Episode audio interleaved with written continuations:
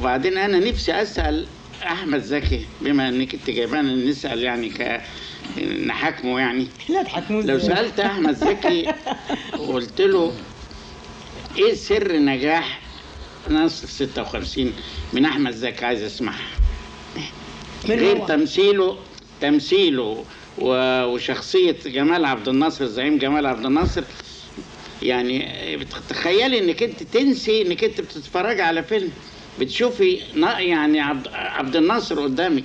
ليه؟ لأن ده مش سهل أحمد زكي ده. يحفظ يذاكر يدرس كان بيعمل معاك كده في النمر يا- الأسود؟ خطير. ويشوف تصرفاته يقرأ. يشوف إيه عبد الناصر؟ تاريخه طريقته. يسمع خطبه. الناس مش فاهمة إن يعني يعني كلمة ممثل دي يعني جبنا أحمد زكي أو جابوا أحمد زكي قالوا له اعمل عبد لا، لا، الناصر. لا. لا.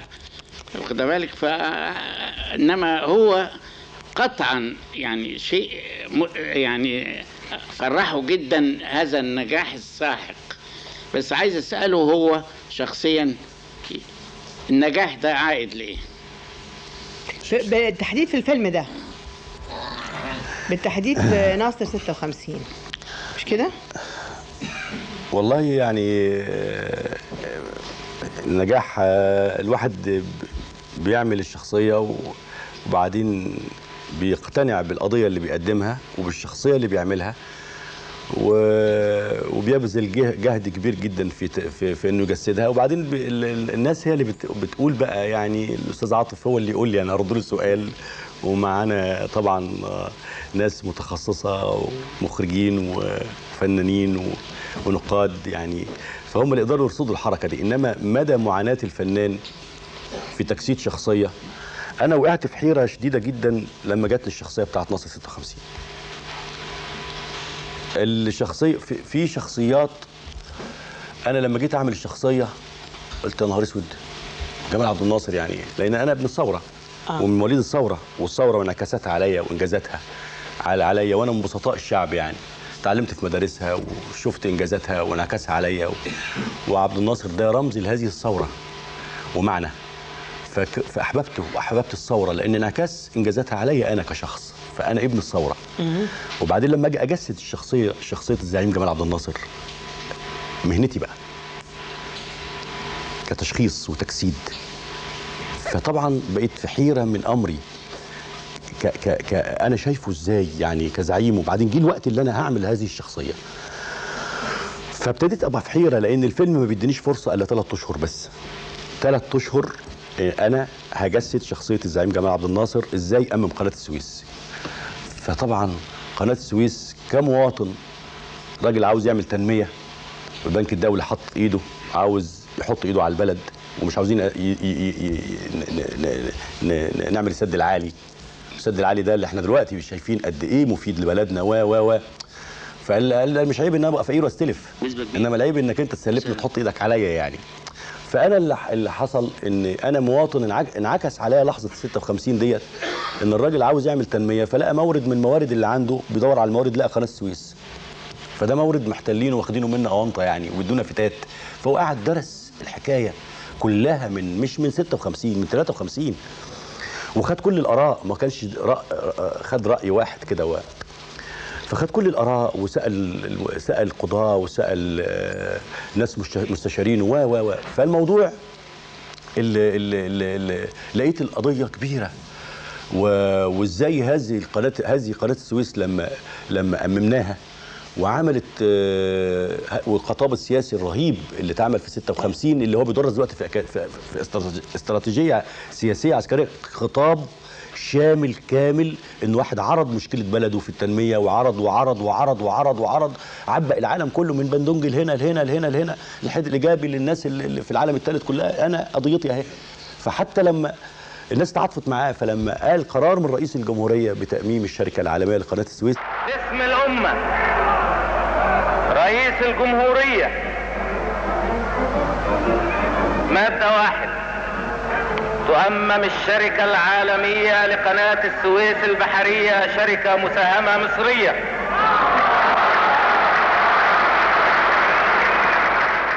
هذا القرار قوبل عمل عمايل في العالم كله ولذلك لما إسرائيل وفرنسا وإنجلترا هجموا على مصر أمريكا حست إن حلفائها بايخين لأن العالم كله استاء فكان قرار سياسي بإقصاء العدوان الثلاثي.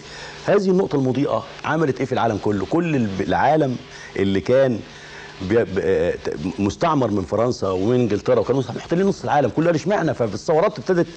فده لا يعني شيء مضيء في حياتنا. كمواطن أنا شبعان منها جدا. ف بصيت لقيت آه، هجسد الشخصية دي إزاي؟ فابتديت الناس كلها وقعتني في حيرة. جمال عبد الناصر اللي شافه في سنة 58 يا أستاذ عاطف عاوز يشوفه في الفيلم. اللي شافه في سنة 59 عاوز يشوفه اللي شافه في 62 عاوز يشوفه في الفيلم. أنا بعمل. 56 ثلاث أشهر. راجل كان مأزوم جدا وكان كان خايف على البلد وقرار فظيع بالنسبة له. فطبعا ما هوش ما هوش ناصر اللي هو في 59 ما هوش ناصر اللي في الوحده ما هوش ناصر فهو ناصر في ثلاث أشهر. فالناس بقى كلمة جمال عبد الناصر عايزين يشوف جمال عبد الناصر في كل سنين عمره في الثلاث أشهر دول.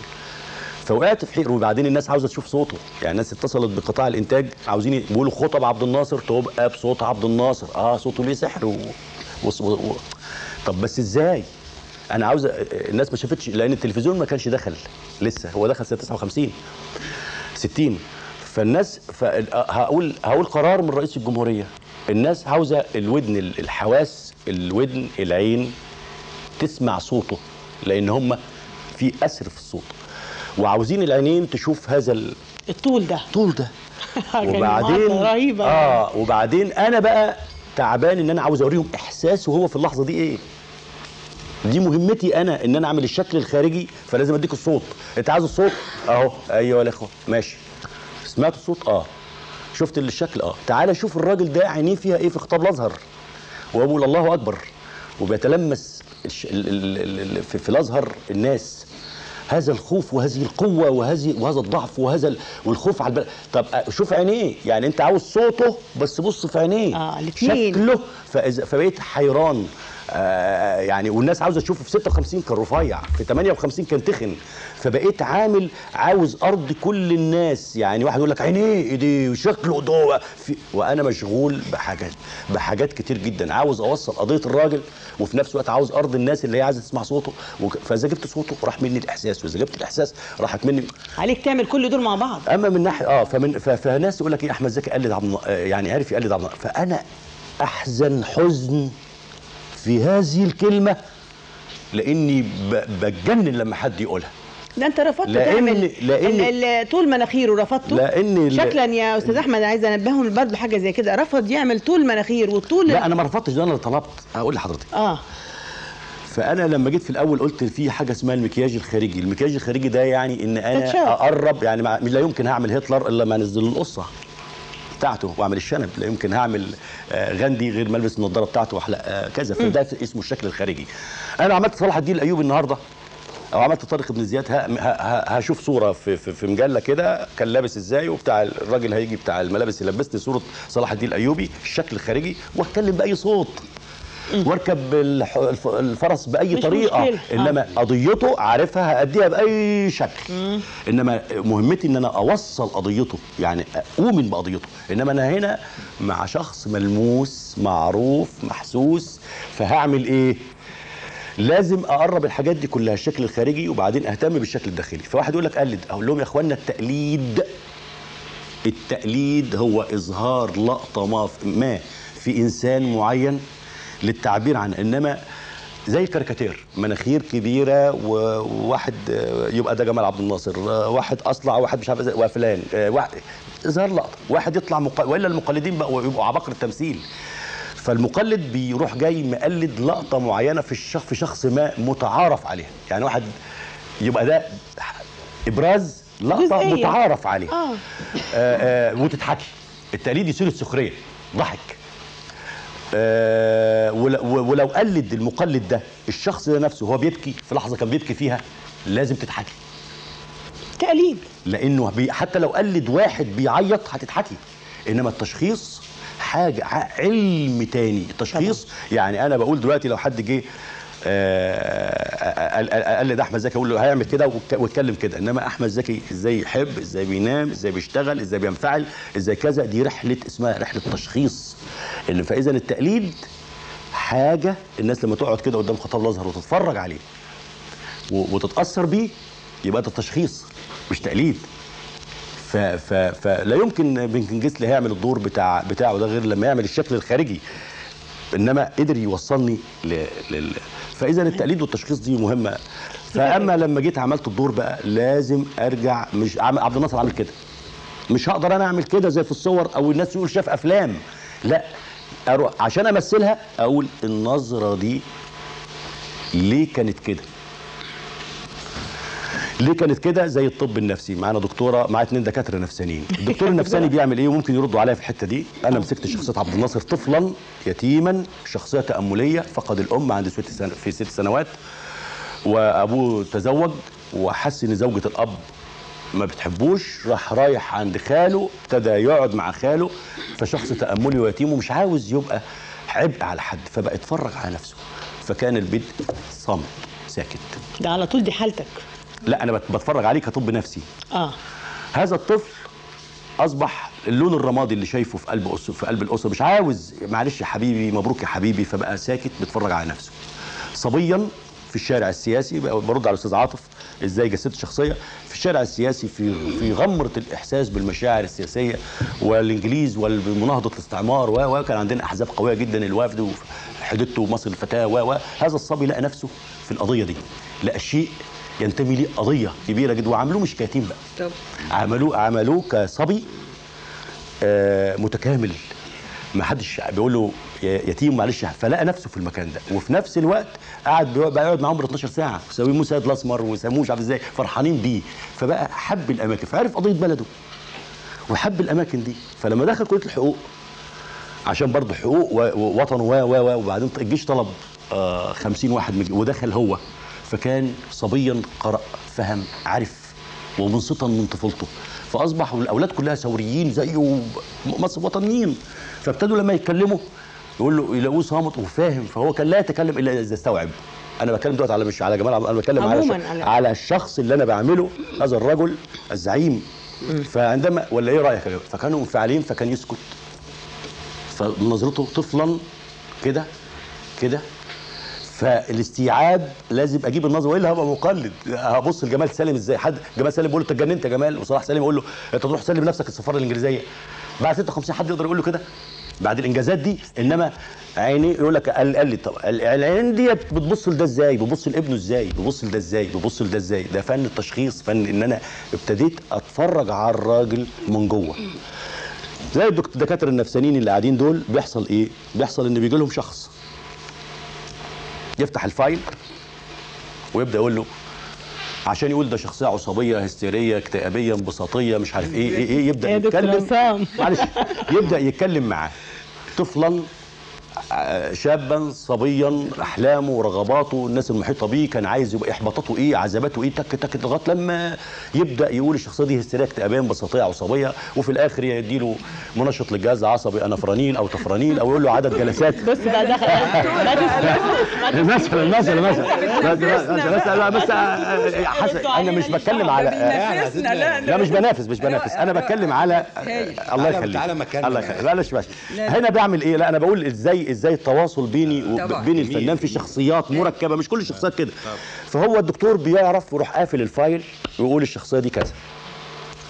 وبعدين بيحيد جهازه العصبي عن الشخص ده لأن هو إنسان ممكن يتسلل إليه مرض الشخص ده أو متاعب الشخص طبعاً. ده فبيبقى بيش- بيش- بيشتغل بعقل بارد. أنا بعمل نفس شغله شغل الدكتور النفساني إن أنا بشوفه صبيا كذا كذا كذا حتى لو ما كانش موجود في الورق لازم أجري أنا وراه.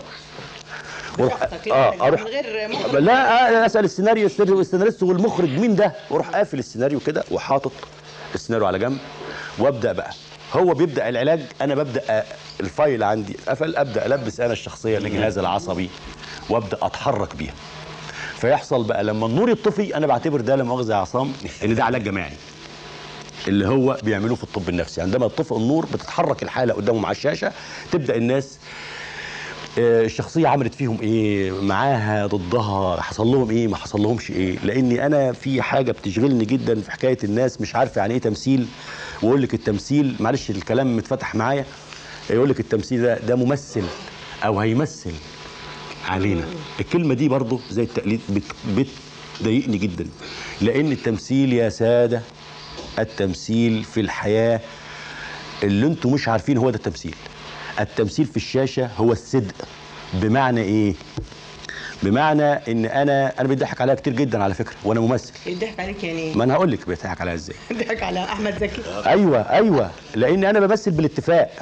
الأستاذ الكاتب كاتب بيقول لي أنا اسمي آه، المهندس فلان هحب أنا اسمي إبراهيم هحب منى. وبعدين منى دي هتختلف معايا. وبعدين ممكن أتخانق وأخش السجن. والراجل الشرير ده أنا عارفه. كل الحاجات دي أنا عارفها. والممثل اللي قدامي عارف بس في اللا شعور بننسى هيعمل فيا إيه. إنما أنا عارف هيعمل فيا إيه. فبيبقى بالاتفاق المتفرج اللي قاعد في البيت عارف إن أنا أحمد زكي بس هعمل دور فوزي. فبيبقى قاعد هو راخر متفق معايا ضمنيا إن الفيلم بيقرأ أخباره هيخشه أو يجيب شريط فيديو. وعارف إن أنا ممثل. اذا برضه المتفرج متفق بالاتفاق. اذا الاتفاق بين كاتب القصة وكاتب السيناريو والمخرج والممثل وعناصر الفيلم مع بعض متفقين مع بعض عشان نعمل الحكاية دي. فبنبقى ريلاكس فالإبداع بيطلع إن إحنا بنعمل الحكاية دي حتى مع المتفرج اللي قاعد في البيت. إنما التمثيل اللي في الشارع مش بالاتفاق. يعني واحد داخل يقول لواحد أنا جزار.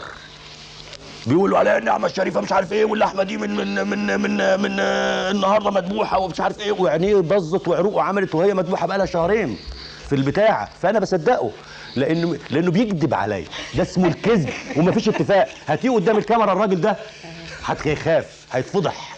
ده اسمه الكذب. أنا واحد أنا واحد من الناس كممثل ممكن يخش عليا واحدة تعيط عندها مشكلة معينة أصدقها. واحد تاني يقول لي أنا أهلي وأبويا ومش مراتي ومش عارف إزاي وكذا وكذا وكذا وكذا وكذا وكذا. وأنا أصدقه لأن مفيش اتفاق بيني وبينه. إذا كلمة التمثيل اللي بتطلق على الممثل يقول لك ده ممثل يا عم ده هيمثل. لا في ناس التمثيل في الشاشة غير التمثيل في الحياة لأن التمثيل في الحياة هو الكذب والتمثيل في الشاشة هو الصدق.